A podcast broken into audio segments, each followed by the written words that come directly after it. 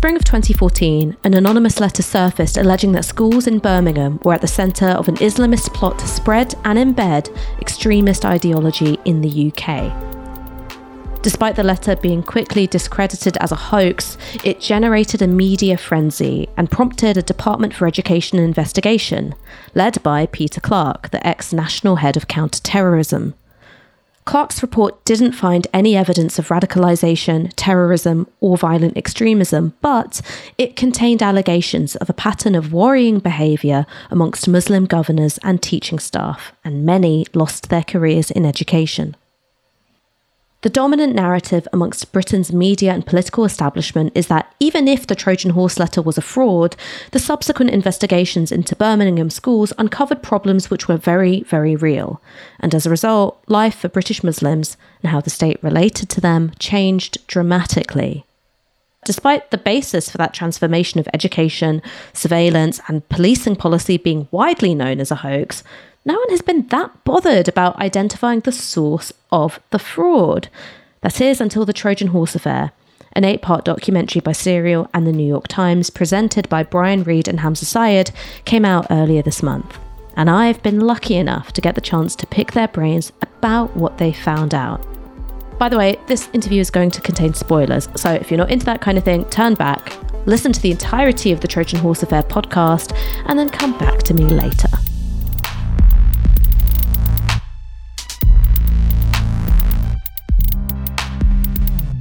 So, this isn't the first time that journalists have revisited the Trojan Horse affair. The BBC did a documentary, The Guardian did a long read, but this is the first time that anyone seems to have dedicated themselves just to finding out who wrote the anonymous letter and what kicked everything off. So, what? Why do you think no one was that interested in finding out who wrote the letter?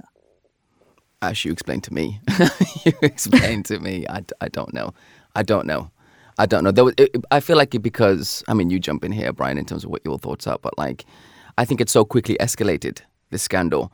Like the first news reports about this anonymous letter that turned up in Birmingham were followed so quickly by just a wave of allegations that started coming out the schools that I think people just got. I like to think people got disorientated. I like to think people just like very quickly moved on from it because of how much noise was emanating from these schools about what was happening there. Um, and the letter just became like, well, who cares about this kind of, um, you know, this this this triggering document? Um, let's very quickly start dealing with what sounds like serious issues that are coming out these schools. Which, okay, I'm like, I can kind of understand, but if you are then dealing with those allegations in, in a way that I understand, which is trying to gather facts, trying to gather evidence, you know, um, and for as long as it remained in like kind of the spectrum of allegations, without much follow up or evidence to support it, then I was like, I feel like the document that, that started this whole, the Trojan horse letter, that deserves some attention now because I'm not understanding what's happening. I don't know what's happening. I'm seeing a lot of articles coming up with a lot of allegations, but no one's providing evidence. No one's providing some some facts here. And this document that started it all, it's very much just fallen off. Like nobody cares about that anymore. Um, so that's kind of where my head's. I mean, nobody cares about it, but yet it was this weird rhetorical two step where it was kind of like we don't care about the document, but the idea of the document is shot through everything that's happening here. You know, like it's you know mm. we've hmm. seen it in the reporting, like like the idea of um, collusion and like a Muslim plot, you know, is shot through the interviews that are happening with the investigators, with witnesses, with um, you know interviews that people from the schools are giving to the press and the papers like it's all shot through with the through you know with this idea of a plot. So you can't like uh, to me it's on the it's on the government and journalists to disaggregate that misinformation from you know what is a legitimate debate possibly to have about the role of religion in schools. You know like like that is the the job like everybody should be mitigating against that piece of misinformation. So you can't both say the letter's not important we've moved past that but the whole framing of this conversation is from the letter still, you know? I mean, I guess I want to I want to get your take on this, Brian, because throughout the podcast you have this ongoing litigation between the ideals of journalism and the self-image of journalistic practice and the reality of journalism particularly how you how you be a journalist and also be someone who is racialized and minoritized but it's it's kind of weird to me that this seems so obvious so obviously within the ideals of journalism, which is debunk, stick to the facts, you know, copper bottom everything, and yet British journalists seemed stuck only looking at the effects and the impacts and the ramifications of this bomb that went off, but no one tried to look at who planted it. I think that's true. I yeah. If you're asking me to kind of explain that, um, I don't know. Like that is something that, just as an outsider looking at this, you know, I you know having no previous familiarity with the Trojan Horse affair before Hamza pitched it to me backstage at an event one night some years on. Um, I don't know. Like maybe that that that obviously helped because I didn't have preconceptions about what this this event was. I think, and when I looked at it, it just seemed like a story that was missing a beginning. Like it was a story where the whole beginning had been glossed over. You know, at the time, like there was there was a really a really strong, really good um, narrative long form piece in the Guardian um, by by a reporter named Samira Shackle about the Trojan Horse affair. You know, talks about how the plot was not actually a plot, it was a fake plot, gets into the allegations that were made around, you know, what was happening at Parkview School. A really well done piece that's still missing the beginning. So I like even that stuff where I was looking to get more clarity just on this event that I was new to. Um, like I still felt like I don't understand what happened here and why is this hole here in this story? And it seems like a hole worth filling. But I don't know why exactly. I mean, I mean, Hamza, was it important that it was an outsider that you par- partnered with. So an American, someone who was outside the world and the orbit of British journalism, or was it just like he's doing an event and the security is really lax? So I am getting backstage and uh, both. Uh, no, I'm kidding. It was. Um, no, it was. It was just because I remember um, whatever conversations I had had about the Trojan Horse affair with people who knew about it. Um, I just knew that they they weren't listening to the bit of the story I wanted them to focus on. You know, when I would speak about this letter, they would just have in their heads like the countless articles, the countless reports, investigative documents, and the idea that this letter was somehow going to debunk all of that just didn't seem to connect with them. Um, and I, I was hoping that he didn't know about the story. I knew, like you know, there was a few outlets that covered it in America, but I was just hoping I just need to come across someone who doesn't know about this story because I feel like if I could stand someone who stand opposite someone who doesn't and speak about this letter that's, that that surfaced and what it what it went on to do, um, I thought I could get them to kind of like um, take in the story in the way I had. So here comes Brian Reed now. He hadn't heard about this letter. He hadn't about the story. And like I said, in the room there was a BBC reporter next to him. And as I started talking about the Trojan horse and talking about this letter, this BBC reporter did exactly as you would expect someone who knows about the story to do. Just be like, yeah, yeah, yeah, story, yeah, you know, Trojan horse, Muslims, etc., etc. Um, and I don't think that's just uh, uh, that doesn't speak to like the two different characters uh, in terms of these people. I just think here's someone who knows a story in the BBC person, and here's Brian who doesn't. And I could just tell in the room there's one person who was listening to what I was saying, and the other person wasn't. Um, and so, yeah, it was important. It was important to find someone who wasn't familiar with the story it just happened to be Brian um, was passing through my city at the right time. And just to say, like I brought it back and pitched it to my colleagues, like a staff of journalists at the uh, the radio show This American Life, and you know, twenty people or fifteen people who'd not heard of the story all thought it was really interesting and good, like and a good question, like the question of who wrote the letter being the the driving question of the story. You know, I mean, so so let's get into the driving question of the story. So this is a point where there are spoilers. If there are people listening to this and they're not the kind of person who like reads movie synopses before going to see a film, then listen to the podcast, come back. Um, Appreciate that. The Thank podcast. I mean, it's kind no, of like a yeah. spoiler klaxon. um, because I actually love spoilers. I hate being surprised in films.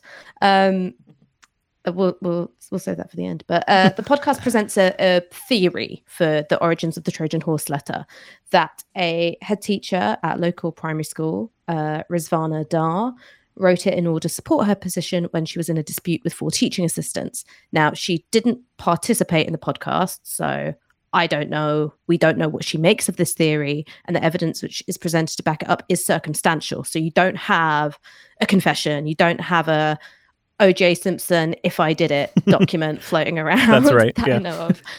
Um, but it, it seems to me, anyway, to be quite a compelling theory. It seems to fit lots of the facts in place. So, what's happened since?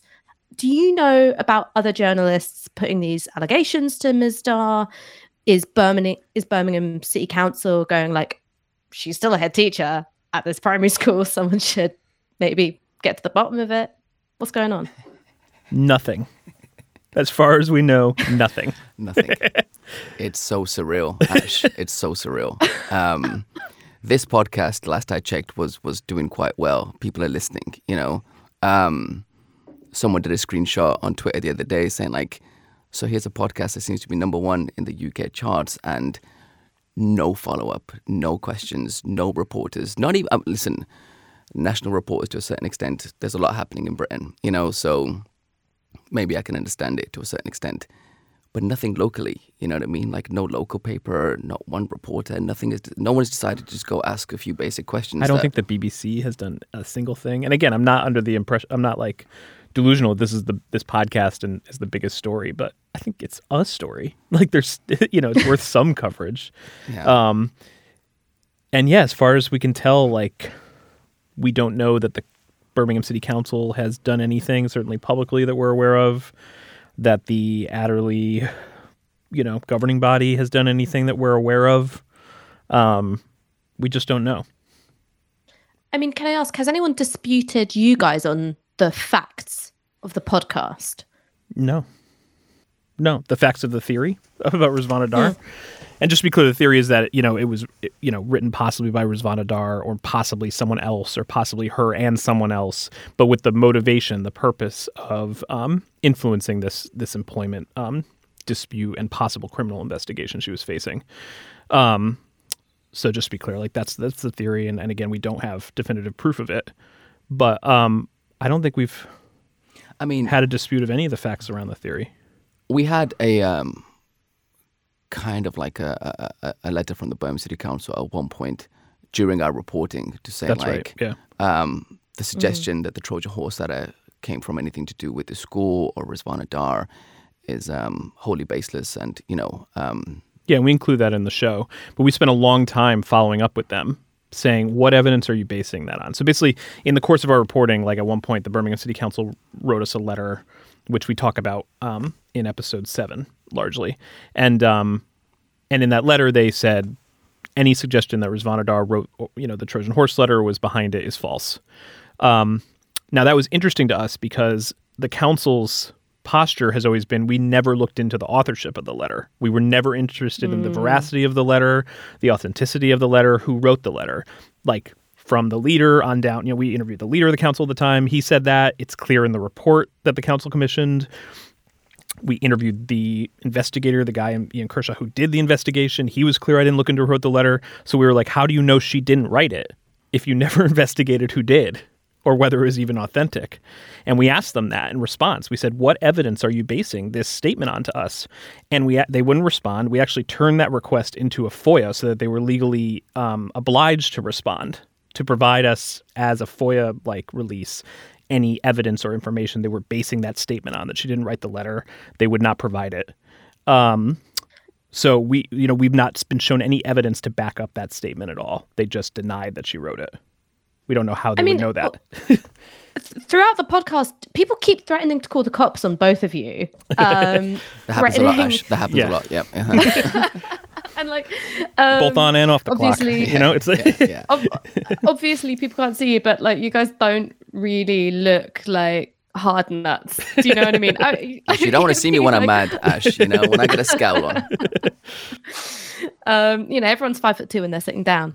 Um, but this experience of navigating what's essentially a local government story, Right. there was an awful lot of legal threats, uh, threats of injunction.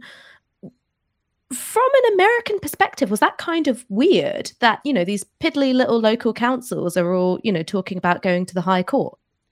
I mean, it was weird. I mean, the idea of an injunction is weird to me as an American. That was the weirdest thing. Uh, we don't have like like that. You know, prior uh, an injunction being you know like um, someone who doesn't want uh, a story to come out can go you know go to a court and get a judge to um, muzzle a reporter, for instance, or like say you can't report certain things, that is essentially unheard of in the U.S. You know, um, because we have the First Amendment, you know, we don't have prior restraint like that. So that idea, like when we got that injunction threat, I was so disoriented and confused that that could even happen, and that everybody like lawyers and Hamza and Hamza's journalism professor, who was kind of like our, uh, you know, advisor, we would get beers with and stuff. Um, like we're just talking about that as if this is like a normal thing you have to deal with because it just um, was so absurd to me that I don't know. It's so antithetical to you know how I'm used to working, basically. I mean, there's there's one point which I found really funny where Hamza, you talk about, you know, Brian is surprised at all these people threatening to call the police, and you're like, this is a day in the life of being an ethnic minority. mm-hmm. yeah, um, yeah.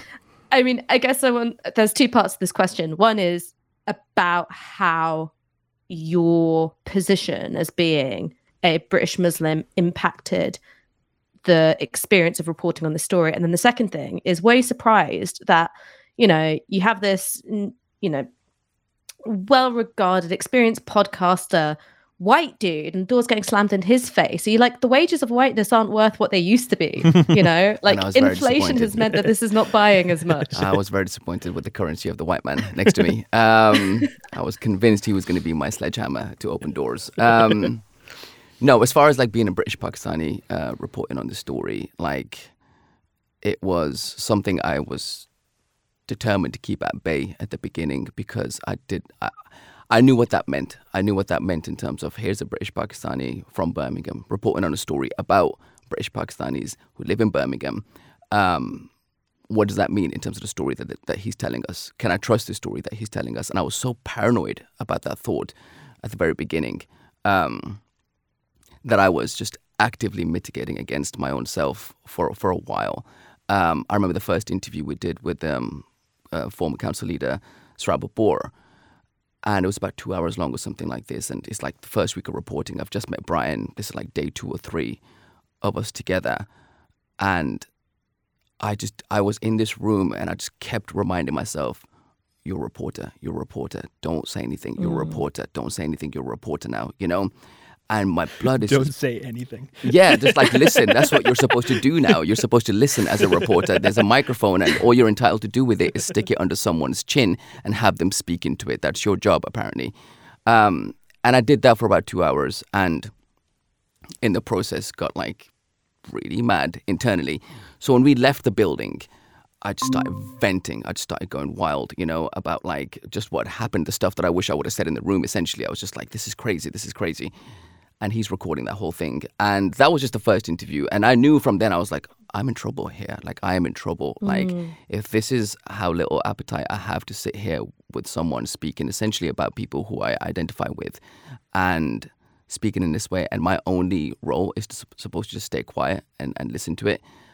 I worry for myself in this process. Um, but then there's something that happened in, in in in the course of reporting that meant that like I was outed in some sense in terms of like, oh, he is a British Pakistani Muslim guy, and um, you know, and after that point, it was like, listen, in the moment, it felt like a apocalyptic event. Like I thought it was over. I thought the story was done. I thought mm. my career was done. I was just like, okay, it's game over. Um, but once we moved past that, it was so liberating. It was so liberating mm. because I just felt like now I can just do the rest of this reporting, just being myself. There's nothing to hide anymore, and I just I, was, I just felt more sure of what I was doing in the rooms from there on. Um, I mean, there are so many times where not just in in terms of looking at the Trojan horse letter and the impact that this had in Birmingham schools, but all these other moments where British race relations come alive. That's like a drama on the stage, and you can see this conflict and this tension playing out. Another moment is in the episode where you're talking to Sue and Steve Packer, who were two former teachers at Parkview who uh, raised complaints with the British Humanist Society, who passed them on to Michael Gove, uh, concerned about the creeping Islamization of the school. So, could you tell me a little bit about that experience? It was like a mammoth seven hour interview or something. Good memory, yeah. And what it was like trying to make this thing, which in Britain is often so implicit and euphemistic, which is how do people feel about race? How do people feel about ethnic difference? And trying to get it explicit enough to tell the story, to to speak into being everything that you know is in the room already. You got to talk for seven hours, minimum. um, I mean, you know, we that interview took a lot of preparation, is what I'll say. Like that wasn't like some casual like, hey, we're just here to talk to these whistleblowers. Um, that interview came after the came off the back of about a summer, like three, two to three months of Hamza and me and our producer uh, Rebecca Lax like reviewing thousands of pages of documents, not all of which had d- directly had to do with the Packers, but with you know a bunch that did. And these are you know testimonies they'd given over the years, letters that they'd written or that we suspected they might have written that were anonymous. Um, you know, kind of government records that trace their involvement um, in the whistleblowing in the affair. And so we just went, you know, we'd seen reading that gave us a picture of what might have happened with them, but also raised a lot of questions about what happened. And we went in, like, we prepared that interview for days and days after spending a summer reading all this material. So I would chalk up anything that's kind of like coming through in there. It wasn't some, it was a lot of work to like think through, like, Mm. you know, I, I see like Sue saying something here. It's a little different this time. I wonder what accounted for that difference. Let's ask her about it. Let's show her this letter, see what she says about this. You know, I'm sensing in her testimony like a certain view that's like backed up by this other thing I think she wrote. Let's kind of like try and tease that that out. We're also not sure what Steve thinks of this. Like they're two individuals, but they operate as a couple. Like let's try to figure that out as well. Like we just had a lot of questions because luckily we had a lot of material beforehand. I don't think the interview would have been as substantive or revealing if we hadn't had that to draw on and the time to prep it. I don't know if you agree, Hamza, but thinking through to like we really prepared for that interview a lot. It was No, a lot of work. It was like totally. literally months of preparation if you think about it in a way. Totally. You know what I like to Yeah. think about this, about that episode and, and, and that interview is um, the episode in kind of in, in, in some sense is kind of divided into two parts. You you meet Sue and Steve and, and you hear them uh, share the story uh, of what happened at Parkview and um, over the years and, and, and how how it came to them whistleblowing. That's um, that's that's an experience that they've shared with many many reporters in England um, anonymously, sometimes on the record, sometimes anonymously. But that is a version of, of the narrative of Parkview, which they have sat opposite reporters before and, and, and spoke to.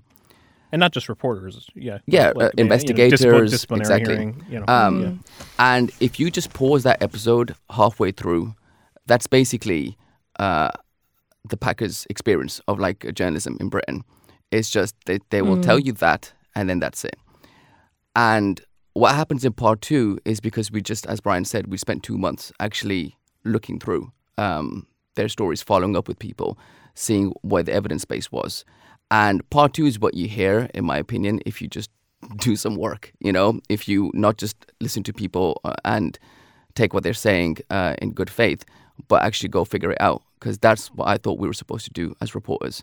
Um, and when, for example, Brian got in touch with um, a Muslim woman who used to work at Parkview, who Sue Packer has been speaking about for many years in different settings, um, and shared this very specific uh, episode that happened. It's shocking. It's shocking that nobody else at any point, no reporter, no investigator, no lawyer who, who's involved in the misconduct hearings, ever bothered just to email this person and said, hey, listen, so we've got a statement to this effect from Sue Packer, and we just want to run that by you just to kind of uh, confirm some of these details. Because when Brian did, um, the reply was, was, was pretty spectacular, you know? Um, I mean, that's that's one grenade that I don't want to spoil for listeners because for me it was just like a real stop in the street. I was outside the fishmongers and I can remember it really well. And I just like stopped, stock still, and I was like, "Oh my god!" Like while staring at like a decapitated salmon. Um, Very vivid. it was it was like like I, I remember I just remember that listening experience so clearly. But do you think that this is a sort of central question for how this hoax letter became a moral panic? um, it is this question of who is deemed credible and who isn't deemed credible because you have all of these contested accounts. The Clarke report says Parkview teachers, uh, you know, contest many of the allegations contained in this report, but there's not much space given to the contestation of the allegations. Whereas somebody like Sue Packer is taken at face value in a way that uh, the Muslims who are under suspicion weren't taken at face value. Yeah, I mean, I think that's totally part of it. Like, like the question of credibility and who's cre- who's seen as credible, who's taken as credible by the system, whose whose um, issues are given more weight. I mean, I think that's all, and that's a very insidious thing, right? Because it's like it operates in a million little decisions and big decisions that happen every day. Um, but I think that's also paired with a lot of other things, and that's a cynical use of what was happening, you know, for political ends, ideological ends. Um, you know, so it's like all the above. You know, I don't think it's all totally like innocent, implicit bias kind of stuff. You know, mm. like like there's a there's a whole like nasty mess of things going on. I think. I mean, I, um, I want to get know? onto yeah. like the ideological stuff in a second, but yeah. kind of on this thing of who gets taken as credible, how, why, and when. Um, this isn't covered in the podcast as far as I can tell, but in April 2014, the Sunday Times interviewed five Birmingham head teachers, uh, only one of whom was still in their post. And they all talked about the tr- original Trojan horse letter, the anonymous letter, as being credible. So one of the head teachers says, When I received the Trojan horse letter in February, I wasn't surprised. I read the letter and thought, yeah, that goes on. So this is a point where politicians like Michael Gove are being briefed like, this is a hoax, it's bogus. Uh, Birmingham City Council has a pretty good idea that this isn't a credible letter. And yet the media is treating it as credible. And something's going on in Birmingham schools that you have these individuals who feel that it's saying something real about their own experiences and observations. How do you account for that? How do you account for that at the level of, of the media? And also, how do you account for that at the level of these head teachers who are talking about it like, yeah, this is what I see every day? Yeah, we honed it. Yeah, we, that video is interesting. Um, I mean, that's kind of what I mean about like this letter is shot through everything. Like if you think about those, you know, those are people who very well, those head teachers very well may have been talking to the Peter Clarkes of the world and sitting there and kind of like, you know, talking the way they talk in that video, which is, about the moment they read the Trojan horse letter, which is a bogus document, and talking about it as if it was a thing that was really happening to them. Um, and so I think it preyed on that letter and the tropes within it, preyed on fears and was very shrewd in a way because, you know, there were tensions happening in East Birmingham and elsewhere in the country um, over kind of the makeup and the religious makeup of schools. You had people who were, you know, like long festering resentment about poor academic standards in a lot of these um, majority British Pakistani schools, majority Muslim schools. So you had people coming in who were fixing that, you know, and like kind of a, a movement of self determination to take take control of their own schools and make them better academically, but also to, you know, as Tahir Alam and others in the movement say, openly change the ethos of them to have a more Islamic ethos. That's not something they were hiding. It's something that was being praised by authorities, you know, Ofsted when they inspected. Like it wasn't a, a clandestine thing, but not everybody agreed with it. And that's clear from, you know, the Packers interview, those head teachers. And there's also a context happening where um, schools were being taken over. Schools that weren't doing well were being taken over. And so head te- leadership was being changed. Head teachers were being held to account in a different way. Um, and I think a lot of them felt it as um, it did feel different. It felt like something different was happening, and something different was happening. And it's in that context that these kind of claims are happening, like you know, like a changing character of the school, people standing up and and giving leadership of schools a hard time, sometimes leadership being pushed out and replaced with other leadership. There's also the academies program, which was like going wild at the same at the same time. There's like all these different things that are happening, but they're all like the normal stuff of democracy, the way the way I see mm. it, and civic participation and civic disagreement, and then it's shot through with this with this this very dangerous letter and this very dangerous idea, and that's what I see happening, like in something like that video. I don't know. That's a complicated answer to your question, but I don't know if that answers it. I mean. But, I, I guess for me, then the, the follow up, and I wonder if this is something you can speak on, Hamza, is then what is the impact of the government's decision to look at that messiness? It's a messiness to do with community participation, uh, the room for religion in non denominational schools, how you deal with uh, failing and underachieving schools. What's the impact of the government's decision to deal with all those things through the lens of national security and counterterrorism? Well, this is that that was my issue all along, right? Some of some of these issues, some of these topics, some of these themes, absolutely deserve a good faith conversation. People from different perspectives. Let's figure this out. You know, there was a program that was rolled out uh, or attempted to be rolled out in East Birmingham a few years ago called No Outsiders, and it was basically about it was like um, some kind of uh, curriculum to teach about homosexuality in, in schools, and some of the people who were um, it had like a huge backlash. Was protests outside schools. People were basically absolutely against this um, new kind of uh, initiative. Um, what doesn't help is that because of the Trojan horse, some of the people I knew some of the people who were in that protest. Like I'd spoke to a few parents who had kids in these Trojan horse schools back in 2014, and then when this issue arose, they decided to get really get involved. Reason being is once you put someone in this in the spectrum of like this is um, counterterrorism, this is extremism, and you are forcing these um, kind of programs onto them from that uh, from that kind of uh, approach, you're gonna get animosity, you're gonna get rejection, you're gonna get people protesting for the sake of just like no, we're not gonna be uh, treated in this way. Whereas in reality, these the like that kind of program, these kind of curriculums, stuff like this should be discussed with people. There should be, you know, it, there's a way to approach this where you're not immediately saying you guys are a threat, and uh, and a way for mm. us to elevate you out of that is to kind of force these kind of things on you, um, and then you're going to get that kind of reaction. I think that's what the uh, ultimately the legacy of the Trojan horse was. Is basically causing a, causing a um, fracture between people in communities like Alum Rock and the education of their kids and the government and, and the country as a whole and like their initiatives and kind of uh, whatever their ideas about for um, curriculums. I feel like that could have been done in a much more harmonious way where you kind of are paying attention to people's backgrounds and trying to accommodate it within those kind of um, that kind of prism. I, I don't know if you guys have seen, but uh, Rockwood Academy, which is the school which replaced Parkview, mm-hmm. introduced mm-hmm. a combined cadet force, which yeah. is like army training for school children.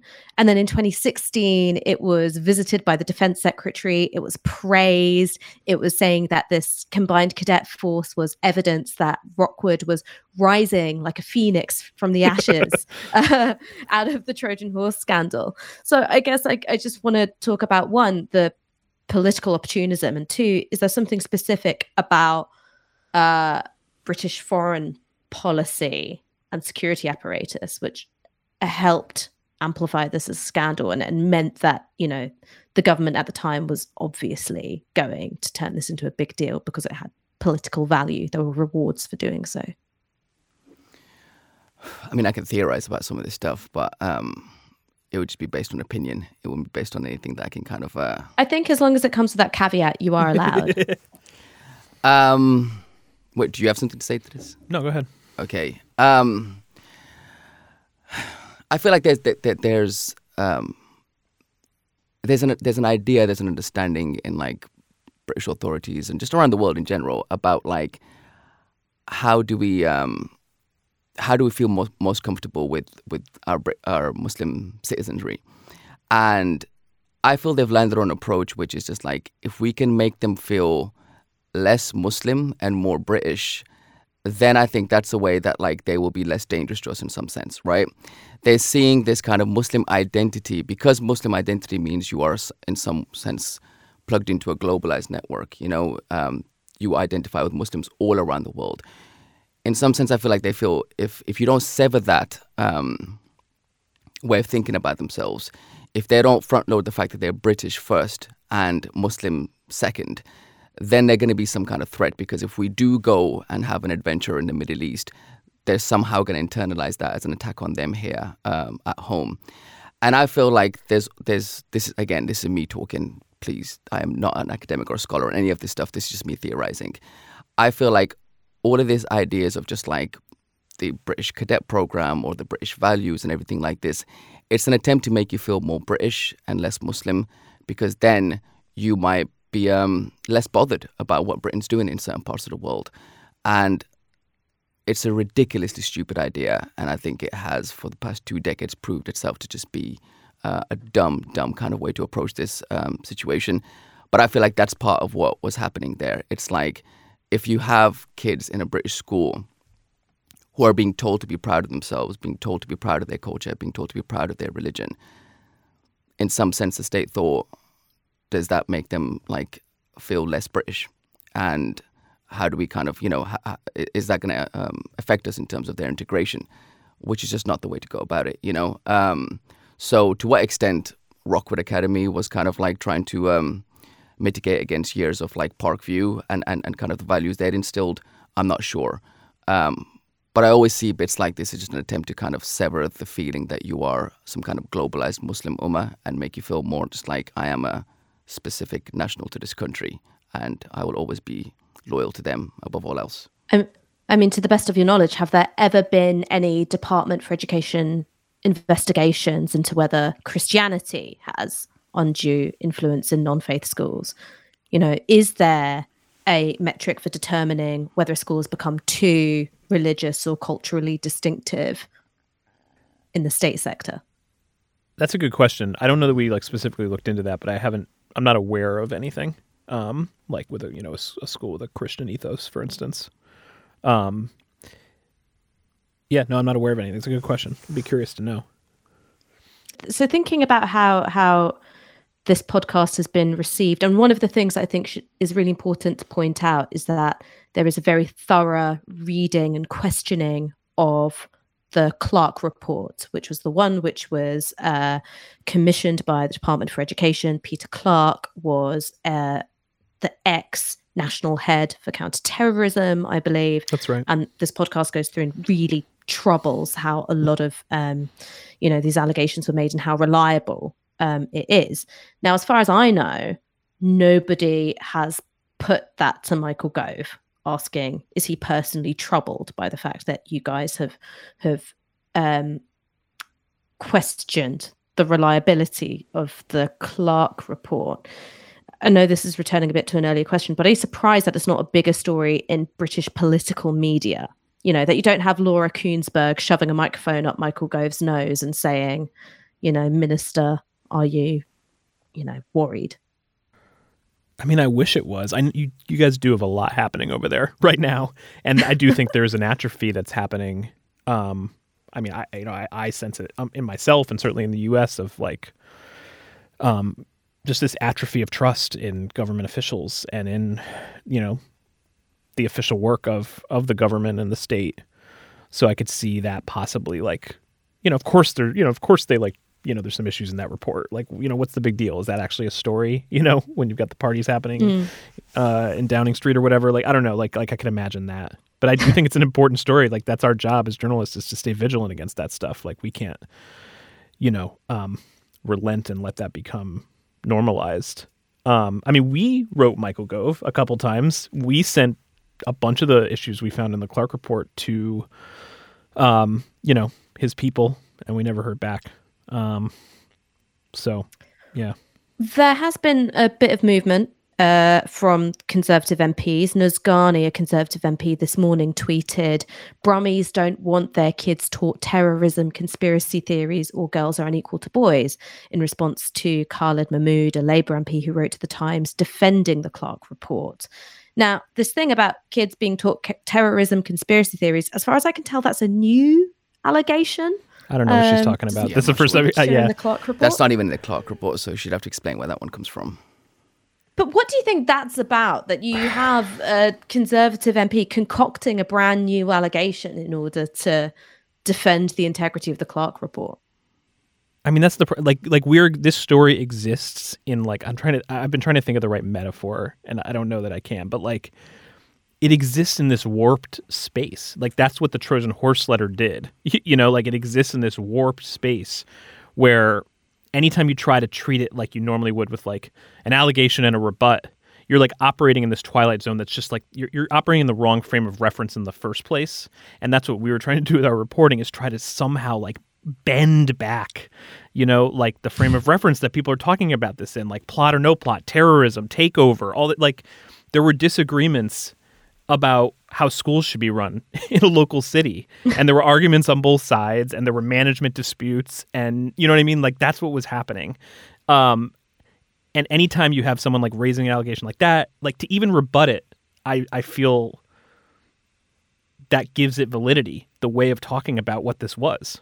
Like this wasn't that. That's not what this was. We need to move past that. And that's like really what the work of the last few years uh, like that we've been trying to do is it's just in every interview like like i remember sitting with like I think it was Brigid Jones, the deputy leader of the Birmingham City Council, at one point, where she was kind of doing this kind of response of like, well, the you know we we're trying to talk about the letter and the and you know the moment, the kind of months before this became a national scandal, before the Trojan Horse letter was public, when the Birmingham City Council was just dealing with this like partial, poorly copied, unsigned, undated, anonymous letter. Like that's the world they were operating in for a while before it became this other conversation. And you know, she kept saying, "Well, the reports that came after and the investigations." And like I remember at one point, I think I kind of took my hands. And I was like, "But I, I want to move you back. Like there was a time before all that." There was a time before all that. Like, come with me in a time machine to before all that happened, when what you were staring at was this letter that was ridiculous. Tell me about that. Like, tell me about what was happening in that space because nobody's seeing clearly now. Like, nobody's seeing clearly, and it's so hard to have a conversation. Yeah, I mean, I just, I just wish those MPs just listen to the podcast. Um, you know, like it, that, I mean, listen, I'm, I'm not saying they haven't, but like from some of their tweet threads, I, I would, I would like to gamble on the fact that they haven't. Um, it would just be nice listen to episode six. Don't even listen to the whole thing. Just listen to episode six, and uh, and then let's have a conversation about Clarke Report. Or read the transcripts, which are very helpfully provided There you go. on Yeah. Oh, they're the up. Yeah. NYT. Nice, they're up. We didn't even know that. great, Yeah. great. Okay, I take it back. Don't even listen. Just read the transcript of episode six. Um, I don't know. and then let's have a conversation about the Clarke The music Report. slaps. I think you should listen. You should definitely. Yeah. Oh yeah, no, the, the, the music was great. The music was great. Um, I mean, there are all these tweet threads coming out from Nick Timothy, who is a columnist but also ex-advisor to Theresa May, Sonia Sodha, Sunny Hundal. Do you ever feel a bit like there's a closing of the ranks against you, and perhaps there is either by accident or design a consensus amongst the British media establishment to ignore or disparage what's been raised in your investigation? You called it, Hamza. And in the last episode, I think Hamza kind of calls this. I was gonna say I I don't Yeah. think it's it's just again either listen or read the transcript of episode eight. Like it's uh you know for a while actually when we were putting this story together, um, uh, we'd be having this conversation about like so what, what's what's gonna happen when we put this out, and I was like nothing. You know, like I it's it's the same reporters who were around in 2014. Like, what do you think is gonna happen? You know, and people were looking at me like, well, you don't know, you don't know, and I and I was like adamant to put a bit of that in episode eight just because it's not a surprise. I know how this was going to work. What is surprising, I must say, and I think like for British Muslims in Britain, like um, for them to kind of make sense of, is that like it's a bipartisan kind of um, you know issue. Like like it's not even just like the papers you might expect who are hostile to Muslims usually, who are like um, you know coming out against this podcast. It's it's people from all sorts of uh, you know across the political spectrum, and that's something for British Muslims to think about in terms of I like feel for um, you guys. I always think about like you're kind of like politically homeless. yeah. Like I Yeah. don't know, or that struck me doing this story. I don't Yeah. know. You guys will know better than me, but I've just wondered about that. Yeah, Yeah. commentators in every paper. Um, just look at the way they're speaking about this podcast and, and, and internalize what that means as far as a British Muslim, um, and who you're, you know, who you can, um, who you can turn to. Um, and it's frightening. It's a frightening thought. I mean, the frightening thought is that there doesn't have to be a conspiracy of silence. There just has to be a critical mass of people in positions of power, whether that's local government, individual schools, newspapers, national government, willing to believe the worst about your community. And because a rumor or a piece of information fits a dominant narrative that they have, that this community is backward or worse than everybody else, then the same standards of stress testing a claim don't apply. Yeah. I mean that's racism, isn't it? Um, Yeah. I mean, maybe maybe to sort of like uh, lift myself out of like the funk, just place myself in. I want to talk a bit about how the podcast foregrounds the work of journalism, and there's this like buddy cop dynamic between the two of you. It's like the veteran and the rookie, the Brit and the Yank, the Muslim and the white guy. um, were you aware of that from the start, or was it in the edit you were like, we can make this like Cagney and Lacey go to Birmingham? We weren't aware at the start about the buddy comedy framing. Um, that was something we became I aware. mean, I didn't like him for a long time, so that you know, for for, for a while. we were living a buddy comedy. That's how they work. That's the whole arc. It's true. it's like classic odd couple. Yeah, I mean, yeah. But we did at some point in the edit start thinking about buddy comedies. But I will say, like, I'd done this before. You know, kind of like part of my interest in the story, an important part of my interest in the story, was the fact that Hamza was doing it. Hamza's hunger to know the answer to this question, how much this bothered Hamza, the fact that it happened in his city, the fact that he did feel connected to the story and and done wrong by you know how the story had been handled, um, like all and the fact that it was his first story, all that was like part of like I don't think I would have if someone had just said like hey you should take on this story alone. I don't think that that would have um, drawn me in the same way. I know that it wouldn't have drawn me in the same way that that Hamza bringing the story to me did. And so I always kind of sense that at least like Hamza's experience would be part of the story. Um, that made sense. I didn't know that, by the way. This that that was. I told you, you just didn't. I wasn't listening. Yeah. Yeah. And I mean, so, how did you yeah. change each other, or did you change each other through working on the story together? Oh, totally. To- I mean, I uh, certainly, I, c- I- yeah. I mean, I think I talk a bit about it in the show, but like, um, you know, it wasn't just working with Hamza. A lot of you know conversations have been opened up in our field in the last couple of years, especially after the summer of 2020 and the, the murder of George Floyd, about um, kind of these longstanding conventions that we expect people in journalism to adhere to. These ideas of objectivity or impartiality, you know, quotes around these words, um, that, uh, like I hadn't questioned that much until I until I was like working so closely with Hamza, you know, and I edited lots of reporters. I produced lots of reporters, um, you know, from different backgrounds, and and and I don't work for some stodgy old newspaper. I work, you know, at a at a radio show where I think we pride ourselves on pushing the envelope and you know being you know there, there's room for creativity and point of view and even still working alongside hamza like i realized i like i i haven't i still have ideas that i've been enforcing on the work and the people i work with in a way that i i didn't appreciate um and so that was that's certainly something that you know i learned through I mean, the I think process. like early on, like when you're in that shisha bar, which also the thought of like an American journalist in a shisha bar, I just found like inherently hilarious. When you're in Wait, that why? shisha Why? bar, Hans- Why? it's just it's just funny. It's like a classic fish out of water thing. Like you know, I kind of picture you like surrounded by like Somali uncles, and I'm like, this is great. This is like this is what. 21st it was it was a century bit of that scene yeah It yeah. was, yeah, yeah. That Yeah. specific one is is is. is, is There's that a scene. great shisha scene in Birmingham. I will say that. That was like our main kind of kickback at the end of the day, for sure. you're like, oh, this I'm lining my lungs with like um, kind of you know synthetic strawberry flavor, and it's great. Exactly. Yeah. Um, but I think in that shisha bar, Hamza, you talk about really being motivated by a sense of I want to change things with journalism. Otherwise, what's the fucking point?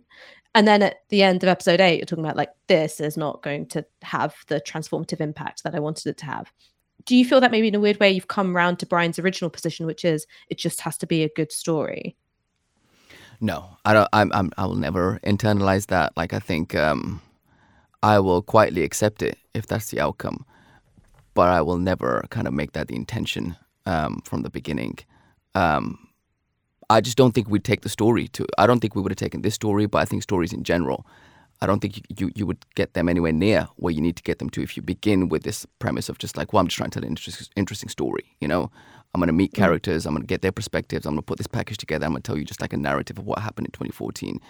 No, I feel like drive to the truth, make sure you're determined to get it. Make sure you're determined to seek out accountability and keep press- pushing for that, pushing for that, pushing for that. And you're going to get the other stuff. You're going to get the story. You're going to meet the characters. You're going to get your narrative. But just as long as you are driven by this has to matter. Otherwise, why are we doing this? Why are we doing this? My issue with stuff like this, and, and, and Trojan Horse is a good example, is that like because it had been done by so many reporters, because the story had been covered so widely, you get bored.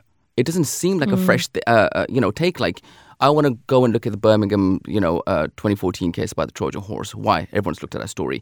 So I feel a responsibility to just be like, if you are going to do this story, then try to take it to the end. Try to make sure you get what you need to get, because by the process of you doing it, you've made it stale now. You've made it stale. Oh, they've done the Trojan horse. Don't worry about it. So if you aren't the one who gets the evidence, if you aren't the one who proves a certain thing, then I feel like you have, you know, you should, you should, you should internalize that. You should know what that means because you made it much harder for someone else then to follow up and basically go to their editor and go, I want to do the Trojan horse story now. They'll be like, why? It's just been done, you know.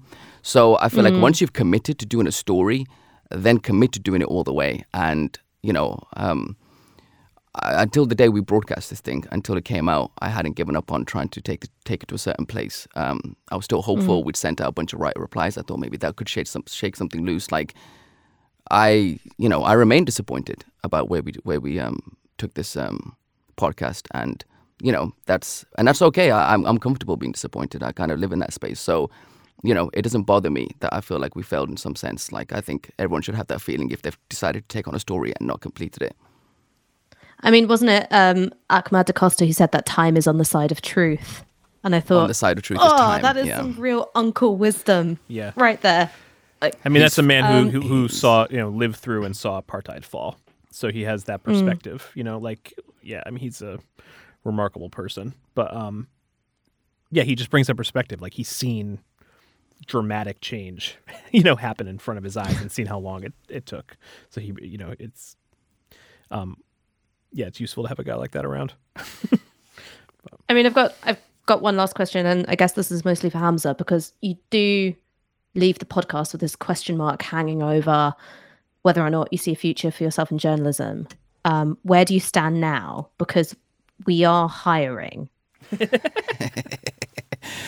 and you know maybe was- our that pay was- that was isn't the sh- competitive with Serial, but you know we've got a lovely contract, four day week. That was Nice the studio shrewdest thing for you to say in the podcast because he's just getting job offers left and right. Every now. interview That was with so shrewd. like that from very unexpected places. People you think wouldn't ne- necessarily want to take me on. That's basically how every interview's been um, ending. To be like, do you want to? Didn't the coffee shop just try to hire you? Yeah. They were like, "I hear you're looking for a job." I- Um, I don't know. I don't know what I'm going to do. I need just to sleep. Quite honestly, I need to sleep. I need to sleep for a couple of months. Um, I am. I, I. I know I'm going to tell stories. That's what I know for sure. That's what I can definitely tell you. Is I know I'm going to tell stories.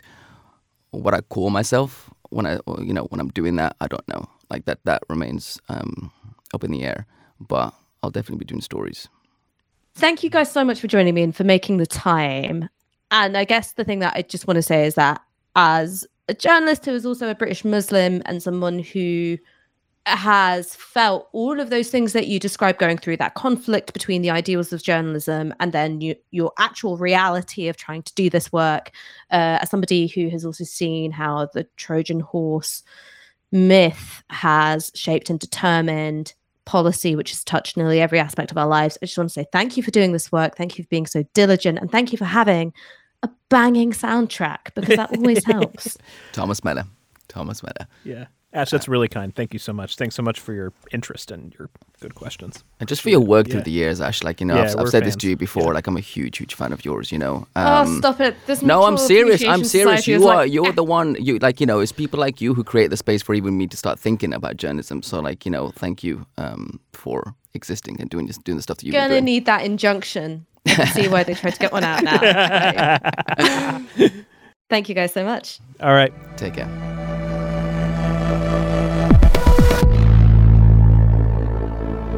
This broadcast is brought to you by Novara Media. Go to novaramedia.com slash support.